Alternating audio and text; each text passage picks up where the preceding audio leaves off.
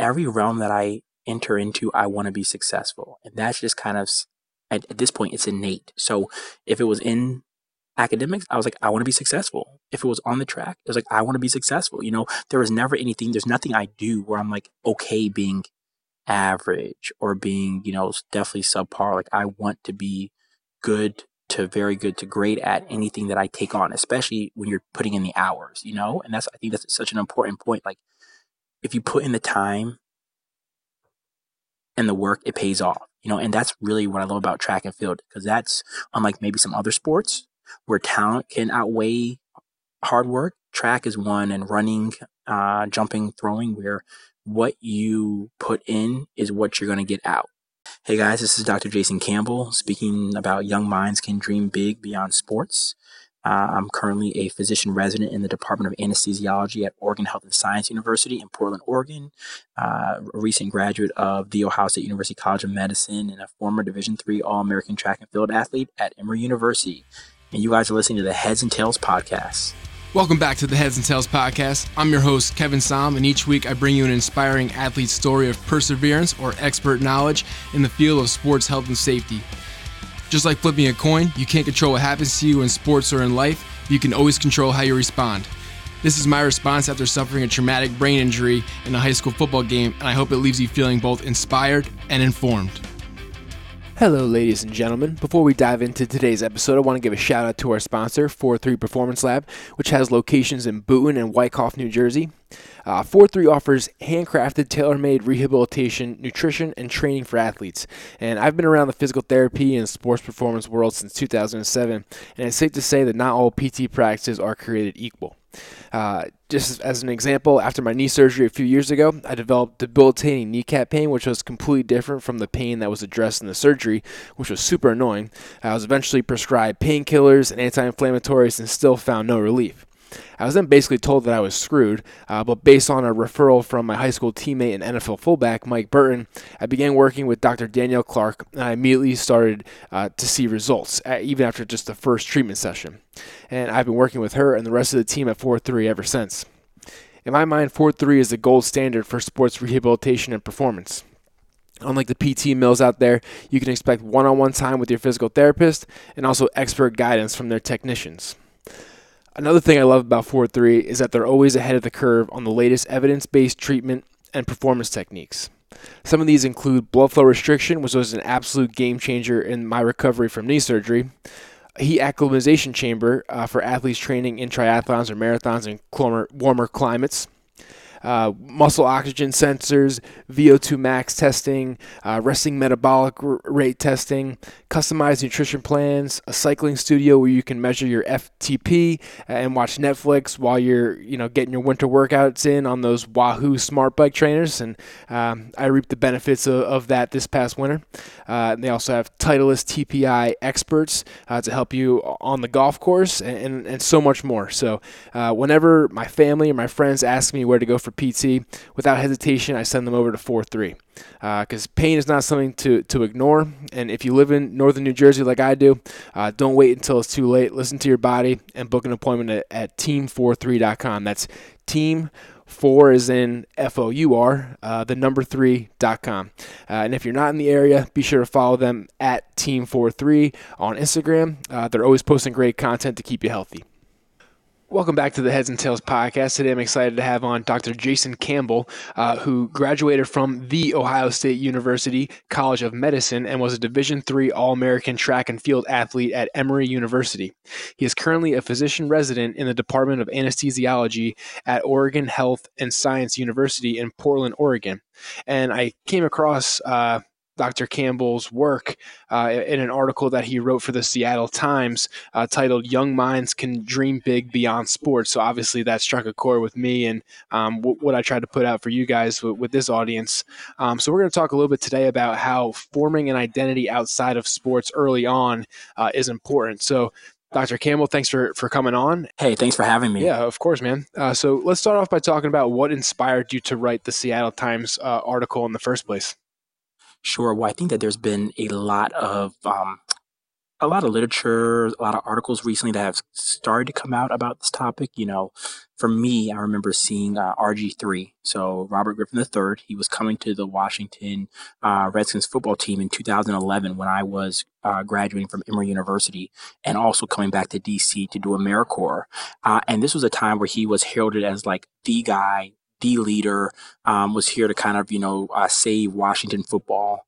Um, and at, at, this time, uh, it, it, was so ironic that just recently I saw where he was just kind of battling just to make the basically make the third string or second string for the the Baltimore Ravens and it just got me thinking like this guy is my age you know 29 to 30 years old and um his career is, is almost over. Uh, some would argue that it is over. And my career as a young resident physician is just beginning. And so I just thought a lot about the juxtaposition and how, you know, for um, young, you know, black men and, and, and, minorities, I want us to have a greater, um, greater ability to, to have a, a lifelong, uh, lifelong achievement. And so that's what got me really inspired to write the article. Yeah, that that that uh, RG3 story strikes a chord with me as well.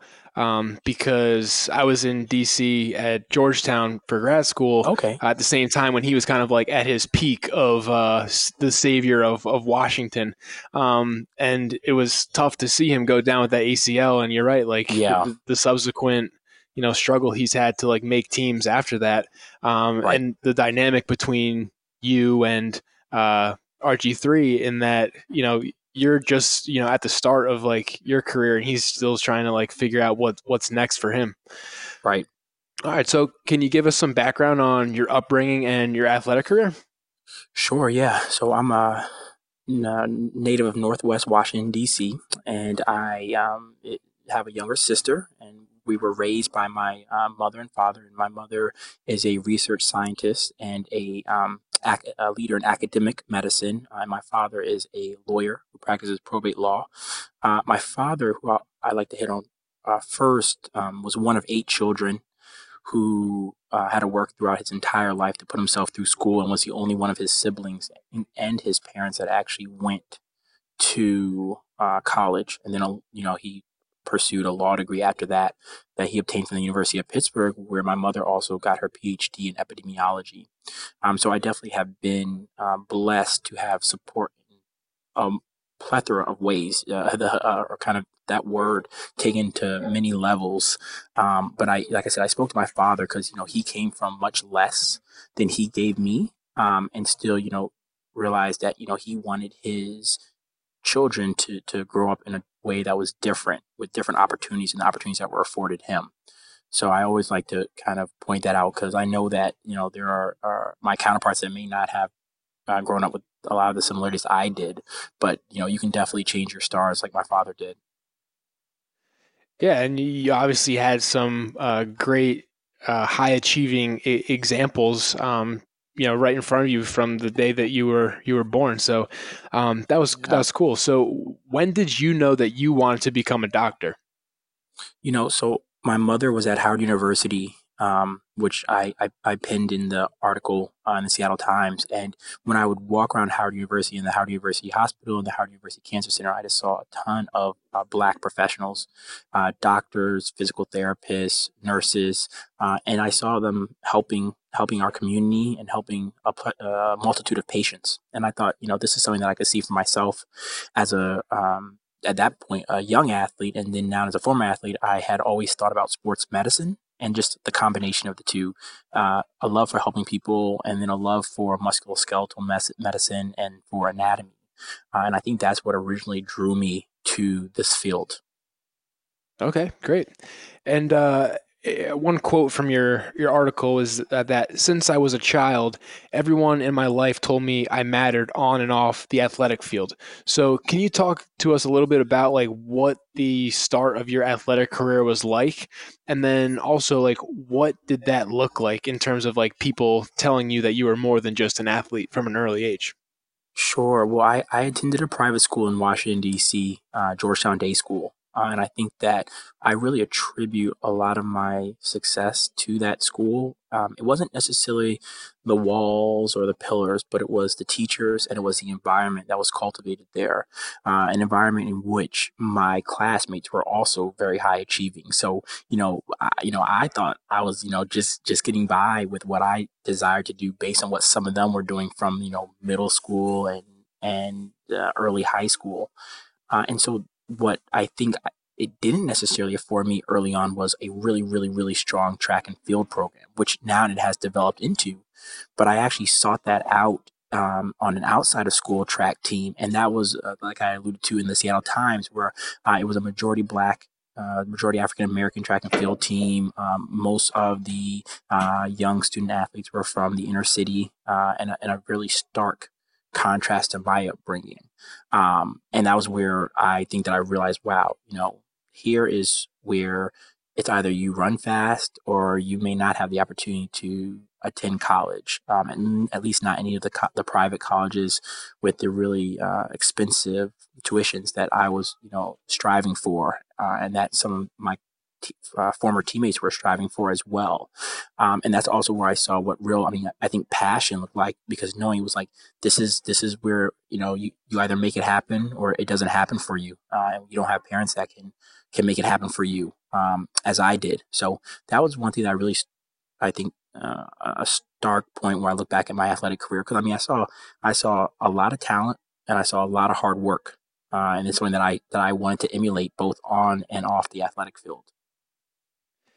Yeah, that's the super interesting, you know, part of your story. I mean, it, it, you said at school, it almost seemed like the competition was in the classroom, you know, but right, uh, I like that. Yeah, yeah, but in track necessarily, you know, it wasn't necessarily that people weren't competing on the track, but you had your club team that you uh, raced on, and you know, you kind of got a, a different perspective from where those kids are coming from. So, right. what kind of conversations right. did you have with them, um, with kind of those different worlds that you guys were living in? Yeah, you know, I, I also got to, you know, it was the uh, DC Red Wings. I got to shout out the uh, the team is no longer in function, but if anybody is listening that once knew the DC Red Wings, you know that Coach Desmond Dunham and, and his wife, Coach Jamie, um, I think that they always imparted on us school first. Um, I think that's important. They realized that we, we were all coming from kind of different backgrounds and had uh, different um, maybe thought processes that were being put on us by our parents, but they still, just like for their own uh, blood children, they always told us, you know, you know, student athlete. And that was something that I, even only being in eighth grade and 14 years old, remember. And as, you know, Coach Dunham and I still have a close relationship now. Um, it's something that we still can talk about and you know, you know, think back to. Um, and he still has that kind of mentor influence, which we'll get to later, on me. Um, and so I think that the conversations I had with the, you know, my former teammates were just you know conversations about what we wanted our life to look like. Um, and I don't necessarily remember hearing a lot of you know aspirations for being a lawyer or being a businessman or being a physician. Not that some of them have not aspired to that now or being an engineer. Um, but I don't remember, you know, talks of can I be in the Olympics? Can I run for one of the top Division One programs in track and field? Um, can I, you know, just be the best athlete I can be, and hopefully let that take me to uh, to a high level. Right. It's almost like their starting bar was like much lower than other other people who might have come from a, a different background. Yeah, I mean, from an academic standpoint, just it, it was different, you know. And I, you know, having not grown up in in that environment, you know, really, you know, hard, you know, we can look the same and you know and and have the same complexion but sometimes hard to kind of to fathom really you know what was what how that drive was when you just knew that like you know their parents did not have enough money to, to pay for uh, an education that they deserved you know that they equally deserved to me. And so it was it was their legs and how far they could throw and jump or nothing. And so I think that's something where uh, it brings you to why I, I, wrote that article to talk about how we can, you know, provide more mentorship or other avenues so that it doesn't come down to whether you're athletically talented or not to get a, a four year college degree. Yeah, and that's it's funny for me to think about because I mean I technically came from a privileged background and I went to Rutgers University for undergrad. Yep. And honestly, my favorite class that I ever took at Rutgers uh, was this class called Race, Class, Gender, and Schooling. And it basically talked nice. about kind of like the socioeconomic discrepancies that existed in the world. And I came from a town with like, you know, maybe one African American kid in my entire school. So right. when I went to Rutgers, it's a much diverse population. It really opened my eyes to what like the real world is really like and what you know a, a lot of uh, minorities go through on a daily basis. That in my mind, I'm yeah. like, oh no, like you know segregation's done so like we're good right like no like right. it's not it's not that easy yeah. um right. so it's it's it's interesting to hear that you know that passion that that comes from almost like a fight for your milk kind of thing. Like you gotta like this is your your one shot, but it's also cool to hear that your coaches and teachers were really driving the um uh, you know schoolwork and you're a student athlete first. Oh no yeah absolutely. Like you said uh, we just need i think we need more coaches uh, i think teachers we have but we definitely need more coaches that drive that school first mentality. Everybody cannot make it to the nfl or the nba uh, or even to be a high profile collegiate athlete. And the, the, the, fact of the matter is, even if they do, most of them, their career will be over before they turn 33. Um, you know, so, you know, 33 to 65, I think 65 is where the average for retirement. Um, so what do you do? You know, if you haven't, yeah, really, it's a long time span. It's a long time span. Exactly. Exactly. So, you know, you obviously were a, a very successful collegiate athlete, be, becoming an All American. So I'm curious, you know, you seem like you had a great balance going into college, but was there ever a time when your identity of as an athlete outweighed your your other interests? You know, this is a question I love because I was I was just talking about this, and I think that in college, you know, when you're an athlete, I think it is important that when when you're at practice, when you're in the weight room, when you're at a for me at a track and field meet, that you are giving 145 percent. I mean, it's all in, right? You know, you're there for yourself, you're there for your team, you're there for your coach who believes in you uh, as much as your parents, if not more, at times. And so, um, I think that early on, maybe freshman sophomore year, you know, I was thinking like, how far can track and field take me? I love to compete. I love to train. You know, out on the, coach, my coach, Coach John Curtin from Emory University, he would tell you that I love to to train more than compete. Um, but I just, you know, I I, I think that um, there was definitely a time there where you know I was like probably like one of like the jocks at a school like Emory, where it was definitely an academically uh, focused place, right? It's top 20 institution in the states. Everybody's there to really uh, push the limits and the boundaries on research, on medicine, on business, on law. And so um, I, I know that because I think that I was kind of like one of the jocks, like Jason. You know, he, he's he's an academic guy and he's intelligent, but he he's an athlete. He's he's really fit. He loves you know everybody would come out and, and, and cheer me on when we had our home track and field meet. So certainly in college, I think that my identity probably more laid towards that like Jason, the captain of the track and field team, than it did like Jason, the future doctor. Um, everybody knew I wanted to be a doctor and everybody supported it. Um, but, you know, I did not go straight into medical school. I had a few years in between graduating from undergrad and starting, um, in which I really was able to kind of augment my academic record and solidify things. So I definitely think that in college, there was definitely an identity, uh, not crisis, but I was definitely more of an athlete um, at times. Yeah, that's interesting because I, am always in this dilemma of like, you know, obviously you want to succeed as an athlete. So like, I, I'm I like hearing stories like your own that you know when athletes are successful outside of their sports you know because you have to have some sort of balance to maintain the grades that eventually get you into med right. school and stuff like that right um, so yeah, I guess my next question was like, yeah, how were you, able to achieve such a high level of success in college athletics while still focusing in other areas? But from what I hear, and you correct me if I'm wrong, basically like when it's time to work, you work. You know, I practice, and like you're an athlete at practice, and then when, when you put the the classroom hat on once uh, practice is over.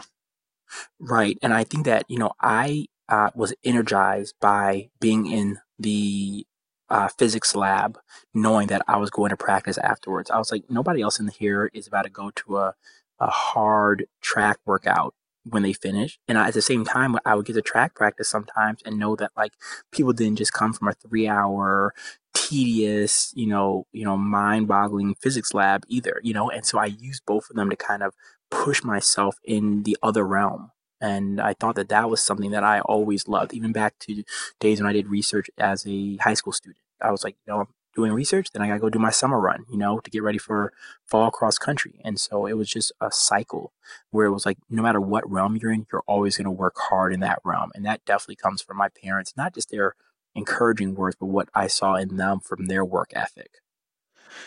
Right, and that, that's the second time you've mentioned competition in the classroom, and I think that's like key for athletes to kind of understand or you know get that that point of like when you can flip the switch from having the competition on the on the track or on the field, and also you know integrate that same competitive drive in the classroom you know whatever it whatever does it for you. Like like you said like you yeah. think about the practice that you're doing afterwards and that no one else is doing that and that kind of drove you to succeed in the classroom as well. So every realm that i enter into i want to be successful and that's just kind of at, at this point it's innate. So if it was in academics, I was like, I want to be successful. If it was on the track, it was like, I want to be successful. You know, there was never anything, there's nothing I do where I'm like, okay being average or being, you know, definitely subpar. Like, I want to be good to very good to great at anything that I take on, especially when you're putting in the hours, you know? And that's, I think that's such an important point. Like,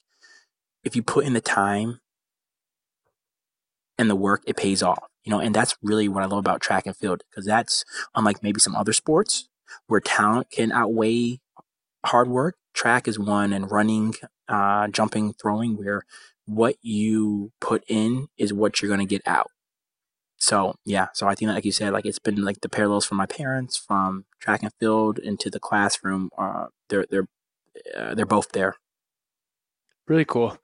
So I'm curious, what what has your transition to life after track and athletics been like? So, you know, um, this is, I'm glad that you asked that. I think that one thing that I realized or that has been nice is that I've been able to continue to have highlights and to continue to have realms in which I'm able to uh, succeed and get awards. And I'm not talking about, you know, in track, it might be a tangible award. Um, maybe, you know, obviously at high levels, the gold medal, but in other levels, it might be just a first place trophy, a championship. But um, as I've been able to uh, go into the realm of medicine and being a, a resident, I've been able to um, to exceed here uh, and, and be successful in maybe treating a patient who was just very thankful that you know I was there to care for them, um, into being able to increase diversity and awareness and inclusion. Um, where I am in residency and even in medical school to work towards as an advocate and proponent um, for for that mission um, and so I think that's something that I also really enjoy. You know, I know that for student athletes, especially at high levels like the Ohio State, I think that when, you know, once you leave that, you could, there's a fall off sometimes. And I think people really struggle with that. You know, they were in the spotlight and now they're no longer in the spotlight. Like people, you know, revered them for what they brought to the table. And now they're not able to bring anything to the table anymore. And so I've just been blessed that I'm able to still, um, you know, be an integral part of multiple missions um, uh, as I continue in my career. Yeah, that's a that's a great point, and I think the key thing is that that they think they have nothing else to bring to the table except for right. you know their their sport. And you had mentioned that in uh, the the Colin Kaepernick uh, yeah. article that you wrote on your blog, um, which I'll I'll link up the blog in, in the show notes uh, for this episode. Oh, thank you. Um, and another thing that I, I really loved from that last statement was that it was the ability to continue to have highlights. And one, one yeah. of the, I'm a country music guy. Uh, okay. I'm an all kind of music guy, but also a country music guy. And uh, Kenny Chesney has this song called "Boys of Fall," and like in the music video, it has this coach, um, and basically uh, he was saying like, you know, don't lose sight of how lucky you are to play football every single Friday night, you know, in high school because once that's over, you still have the highlights, but right. they just they don't come every Friday night. And right, I think right. to kind of hold on to that idea that you're still going to have the highlights in some other realm, but they're just, you know, have the you know awareness that they're not going to be every Friday night. hey, um, I, am not I'm not a country music guy, but maybe I need to start listening. This is this is great. I'm I, I got a song I got to listen to when this is all over. Yeah, I'll, I'll link up the video in the show notes too, uh, just because we talked about it. But yes. Um, all right, so so what? Let, us get into your your playbook for becoming more than just an sure. athlete. So, um, let's start off with uh, this is all from your, your article that I'm getting this from. So excellence yeah. comes in all shades, and I feel like you might have touched on this a little bit, but let's let's start off with this one. Yeah, so you know this is one where um, I talk about the physicians and the medical providers I saw at Howard University Hospital, uh, which is in um, uh, northwest uh, part of northwest leaning to downtown washington d.c um, and m- the majority of patients are african american uh, so this is where i was able to see really truly, like I said, all shades. I mean, all hues of, of brown, and to recognize that you know I too could be uh, a medical provider, could be a physician, could be an anesthesiologist if I desired and if I worked hard to get there. Great. And I was just thinking, I'm like, well, you know, what if someone's listening to this and they don't have the examples that you had um, growing up? And then I'm like, well, they're listening to this freaking episode and you're the example. Hey, exactly. So there you go. I love it. I, I, appreciate you. And like I said, I want people to, people can always reach out to me um, in any way, shape, or form. And I know we'll talk about that later, but that's, that's really why I wrote that article, right? Because we need more representation and mentorship for people that aren't able to see these examples.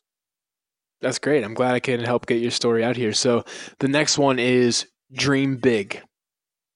Sure. So you know, my, my one of my favorite lines um, that I wrote is "Doubt kills more dreams than failure ever will," and that was something that I have I've seen that. Not only did I see that when I was in eighth grade, I've seen that when I was you know in college, and I saw my friends that had some struggles in their science courses early on decide that medicine wasn't for them. You know, I remember a young lady told me, she's like, Hey, I took two science courses when I was a freshman. Um, I just had some bad advising. I didn't realize how much time, you know, was required to study for each one. And so, okay, so I just dropped it. And I was like, man, like, did you really want to be a doctor? She's like, yeah, I mean, I did, but, you know, I just, you know, went a different route.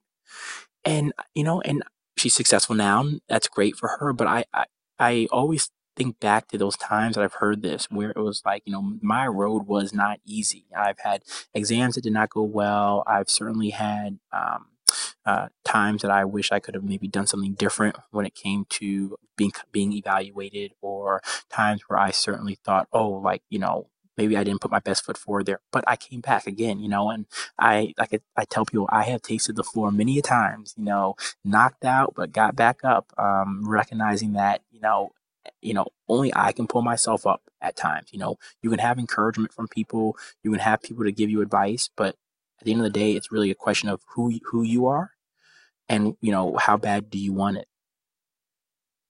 Yeah, I completely agree, and I, I know you you you gave the example of like, yeah, how bad do you really want to be like did you really want to be a doctor i think the the real question is like yeah how bad did you really want to be a doctor like right obviously you know, not that much. And I, I, I can relate to that too, because when I went into Rutgers, you know, I'm big into health and safety, obviously in sports. So naturally I would go towards like an exercise science, physical therapy type route. But I went into the, you know, the first day when they kind of go over the exercise science curriculum and they kind of give you the rundown. And they're basically like, yeah, if you don't get at least a, you know, a 3.6 GPA, then you're basically like going to be a failure and you're never going to get a job. At least that was the filter in my head. So I'm like, right. uh, maybe I shouldn't do this.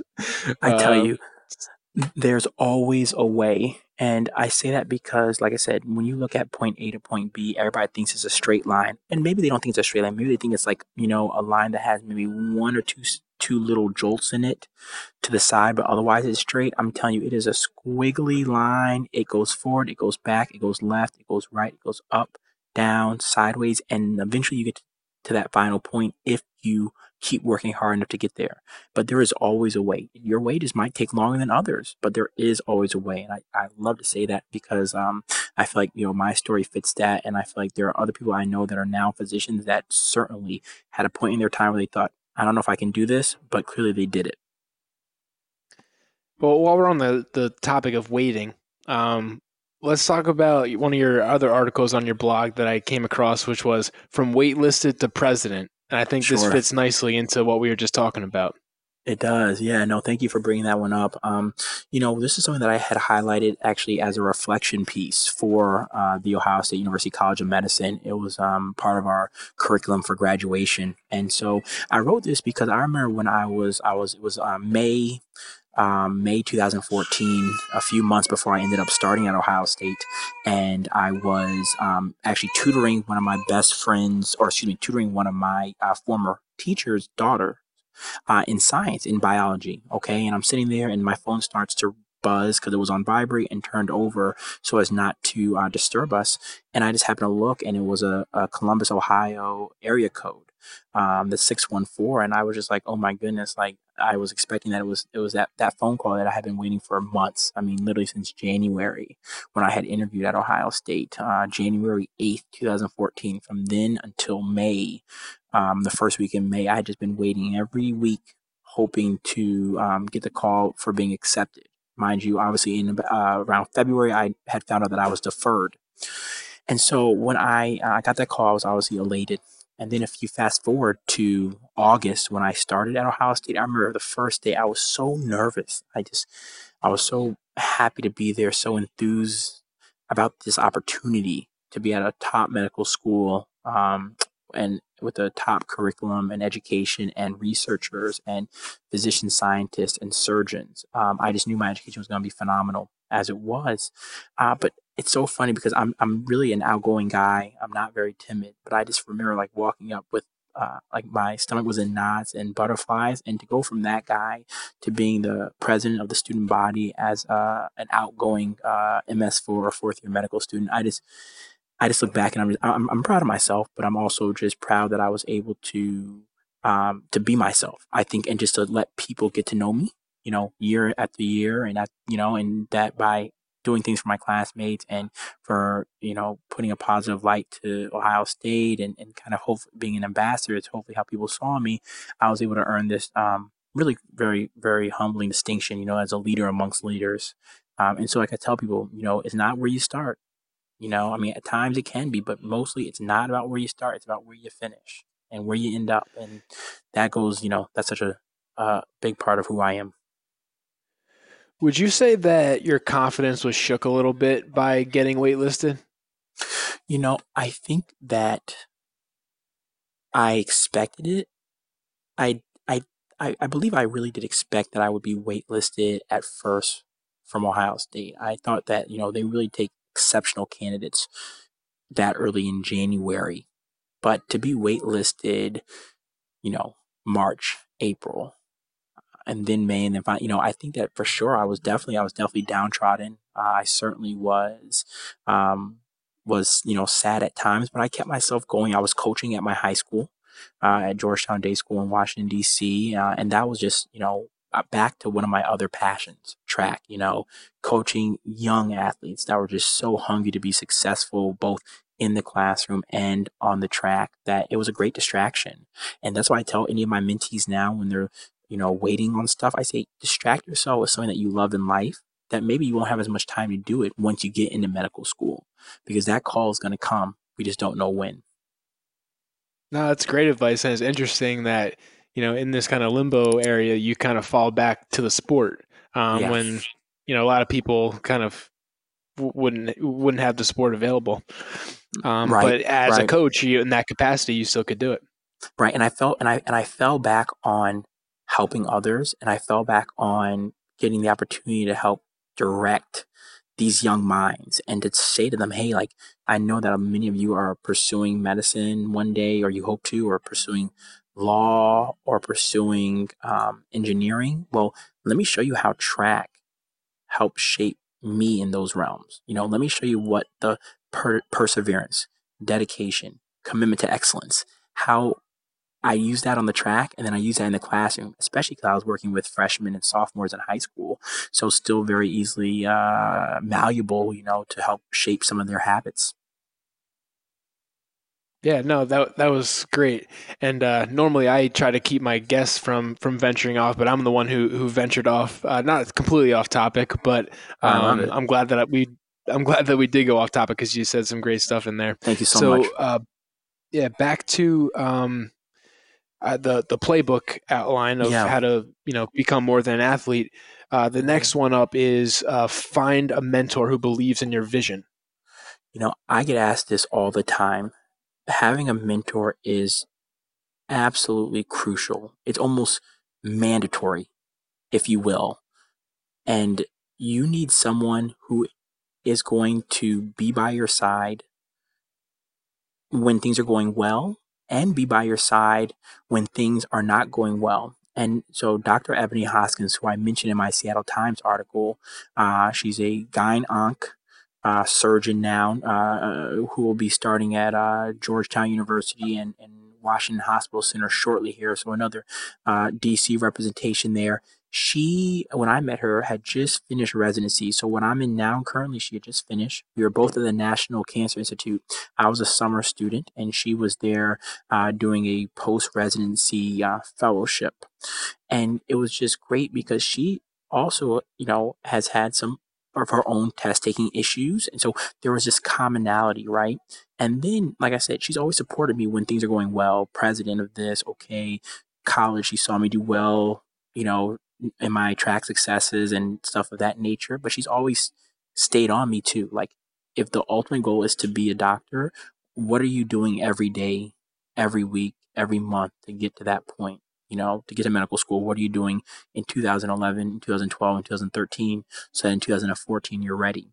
And then when I had that that very long day when I had just gotten some bad news, she was there once again, called her, picked up, whatever she had going on. You know, I think she had finished seeing patients for the day. And after a long clinic day, she was ready to talk to me to get my spirits back up to help, you know, me, you know, settle some of my kind of an- animosity. And uh, that just, it's so valuable to have a person like that in your life. And I have a few, you know, to have somebody that can guide you in maybe research if you're on, you know, to guide me in when I decided I want to be an anesthesiologist. Okay, needed somebody like there. When I was interested in sports medicine, I had a sports medicine mentor who I still am very close to at Ohio State. So you, you, you put these people in your life that are there for you no matter what, and and you watch how much easier success is and how much easier it is now to actually avoid the pitfalls that some of your classmates, colleagues, or friends are going to fall into. And it's not their fault. They just didn't know better. But you will if you have a mentor who believes in your vision. Right. That, that's that's great advice, but I'm curious because this is something that I've always struggled with, and yeah. you know, I was wondering if you have advice on how to oh, actually how to find. Like, find that mentor because I know myself, I've been like intimidated, and I, a lot of times I'll put people on a pedestal, sure. and you know, even when I have you know good conversations with people who I would love to be my mentor, um, I have a difficult time maintaining contact because I'm afraid I'm like bothering them or, or whatnot. Sure. And so first step is that if you see someone that you're interested in men- in being your mentor, you contact them. You if you never contact them, they will never have the opportunity to say no or to say yes. So the first thing that um, like I talked about when I met uh, Dr. Alexis Tingen, uh, who mentored me when he was at Emory University in the Emory University Medical School or School of Medicine, excuse me, and I was an undergraduate student. I saw this guy walk off the track. He had a Princeton shirt on, I was like, okay. And I mean, literally, I mean, he was still fit as all get out. And I walked up to him and I introduced myself. He told me he was a medical student. I mean, I remember it like it was yesterday. We're walking out of the athletic center. I'm literally chasing behind him, ask him if he went to Princeton and ran track, to which he responded, yes. I had a, a former colleague who also ran at Princeton. So that started off this conversation, right? Find commonality with the person that you're seeking out whatever it may be. You know, if you know them or know of them, read about them and say, what do I, is there anything I have in common? Maybe a geographical commonality. Maybe one of their interests is something that you're also interested in. So then that will help the first conversation be more natural and will give you or give anyone more confidence when they, when it comes to actually, um, kind of furthering that relationship.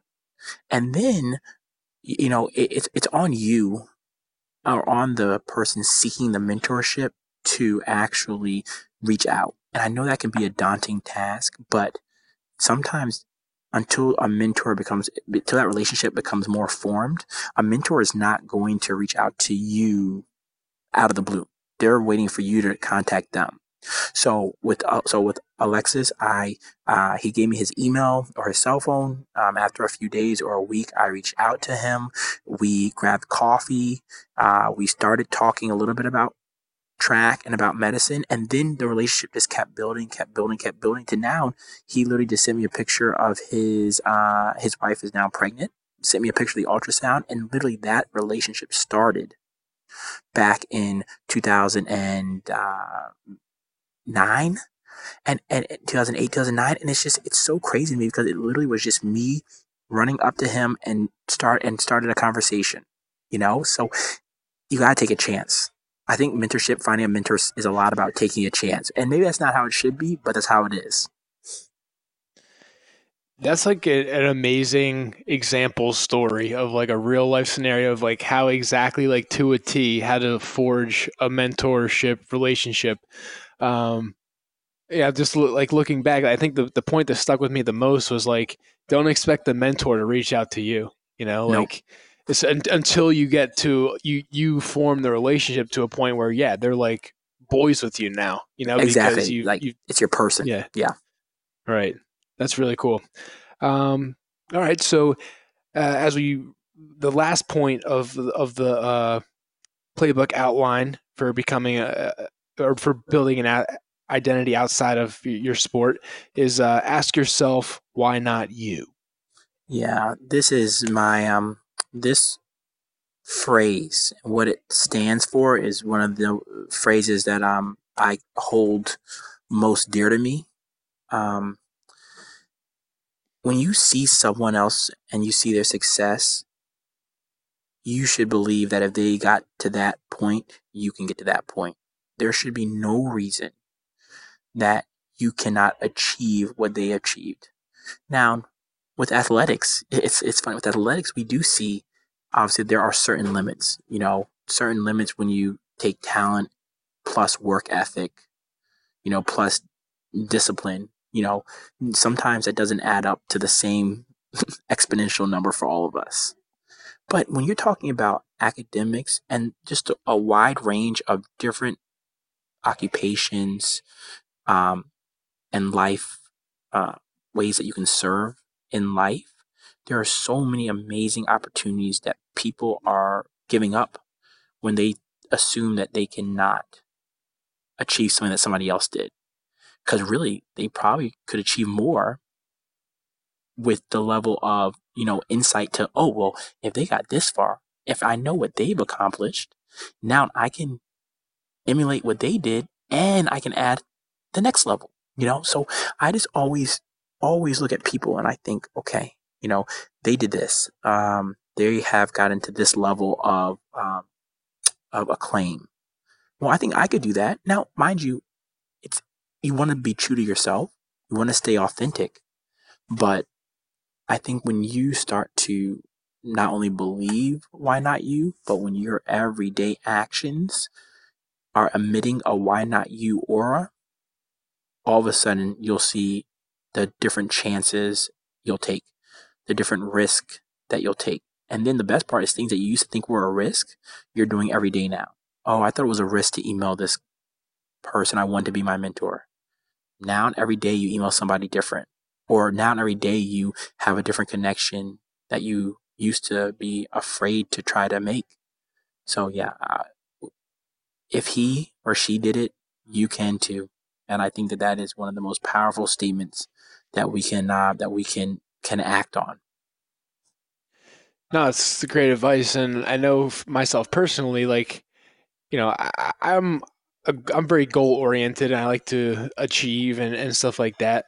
Um, but a lot of times, I'm guilty of this too. Like you see someone who's successful, and then it's not like, oh, at least in my head, it's not like, oh, I could definitely do that if I do X, Y, Z. It's more Right. of like you you think of the million reasons why you couldn't do it, you know, Right. and like you got to switch that that thought process to you know a more productive uh, Yes. uh, way of thinking. Yeah. You want you're there to execute. You want to literally start to like you said, you change your mindset and your actions will change. Yep, love that. Uh, all right, so as we wrap up our conversation here, um, obviously this podcast has has a lot to do with injuries and overcoming injuries uh, in sports. So, did you ever uh, deal with any injuries as an athlete? You know, I was a sophomore. It was 2005, and I was dealing with a hip um, hip flexor issue um, that kind of sidelined me for maybe a month to six weeks, uh, where I had to do more stretches and um, sprinting was more difficult. So I was doing more long runs, more aerobic stuff. Um, and then it came back where in um, kind of post collegiately, but early on in medical school, I was a first year medical student. I had to have surgery. I had a torn labrum in my right, uh, in my right hip that was debrided and fixed uh, by a wonderful surgeon in, in DC. And um, so I have definitely uh, dealt with injury both obviously when I was an athlete in high school, and then you're a first year medical student, you know, with a ton of information that you need to learn, and you really don't have that much time to be away from the class uh, room. Um, but still, you know, I was, you know, very uncomfortable. I was in a lot of pain, so it was just had to have the surgery. So, like I said, in life, we all deal with different things at different times, and sometimes you have to handle that situation and then get back right back on track. Do you think that getting back on track was any easier for you because you kind of had a more well balanced um, identity? It was, and because the balance, like we talked about, doing well athletically pushed me to do well academically, and doing well academically pushed me to do well athletically. When I was in medical school, being healthy and able to go for a run after a long day of class or a long day of anatomy lab or after a long four hour exam was it was therapeutic and it helped me recover both mentally and really physically in a way. So when i wasn't able to have that when i wasn't able to run and exercise that was certainly detrimental to me both obviously athletically and it was detrimental to me in the classroom because I wasn't able to recover as well as I had been before from the daily stressors. Interesting. Yeah, it's an interesting dynamic how one helps you with the other. Um, do you have any advice for athletes uh, who are you know kind of struggling with overcoming an injury or um, maybe they're sidelined permanently with with an injury just based off of your own experiences and uh, now as a doctor? Yeah, I, I mean, I know you guys have heard this, um, but you really are. You're more than your athletic ability. Um, I don't even want to say you're you're you're not only are you more than an athlete, but you're a student athlete. So if one is is hurting, let's bring the other one up. If if right now you're sidelined, that's more time to read. That's more time to study. That's more time to delve into maybe writing reflections. You know, me writing reflecting on some of my adverse uh, adversity that I've overcome is what led me to writing these articles that uh, Kevin's talked about to being published in the Seattle Times, led me to doing this podcast, right? So literally adversity led me to opportunities and accomplishments I never thought I would have achieved. So I just, like I said, one sideline injury or one setback uh, is setting you up for an amazing comeback. And I gotta give that line to uh, Olympian coach Khadevis Robinson, who I was with under uh, who I was under at the Ohio State University uh, track, which is, uh, I don't know if you guys knew this, but I got a chance to coach with the uh, middle distance team as a volunteer assistant coach my last semester of medical school last year. Um, and like I said, he had some wonderful and very powerful sayings, but I always he talked about a setback is setting you up for an amazing comeback. And I think that that, um, that holds true. So if you're, if you're sidelined, you know, keep the faith. You're going to get back. Yep. Take action in, in other areas. Exactly. Uh, yeah. So where can people connect with you online? Because I'm sure they, they will yeah. want to. yeah, man, I would love for you guys to connect with me. Um, I post a lot of um, quotes and motivational um, sayings at uh, at Dr. JC of the DC, which is my uh, Instagram handle. Also at Dr. JC of the DC, DC on Twitter. Um, and on Twitter, I'm always talking about uh, Black men in medicine, minority uh, excellence, and um, you know, overcoming adversity. So uh, at Dr. JC of the DC on Twitter, on Instagram. Um, I'll make sure that Kevin has my email, uh, jl.campbell11 at gmail.com. I'm always open to question, always open to helping in any way I can. And I mean that you know, don't take it for granted. Try it and you'll see the results. So Great. Uh, I'll link all those up in the in the show notes. And last question, which I ask all my athletes, is uh, what's your definition of toughness, and maybe how has that definition evolved uh, over the years? Yeah, I, I saw this question. I love it. Being tough is being aware. It's recognizing when you actually need to ask for help. It's recognizing what your strengths are and what your weaknesses are every medical school all, uh, interview always asks, what are your strengths and what are your weaknesses? And they want to know that you're aware of weaknesses. Like you're aware if you are, you know, kind of um, obsessed and uh, with certain things. They want to know if you feel like you sometimes care more about others than your own education where you know it gets to the point where you are no longer able to uh, handle uh, that, that you may you know your own education may fall to the wayside a little bit because you're you're helping somebody else you know?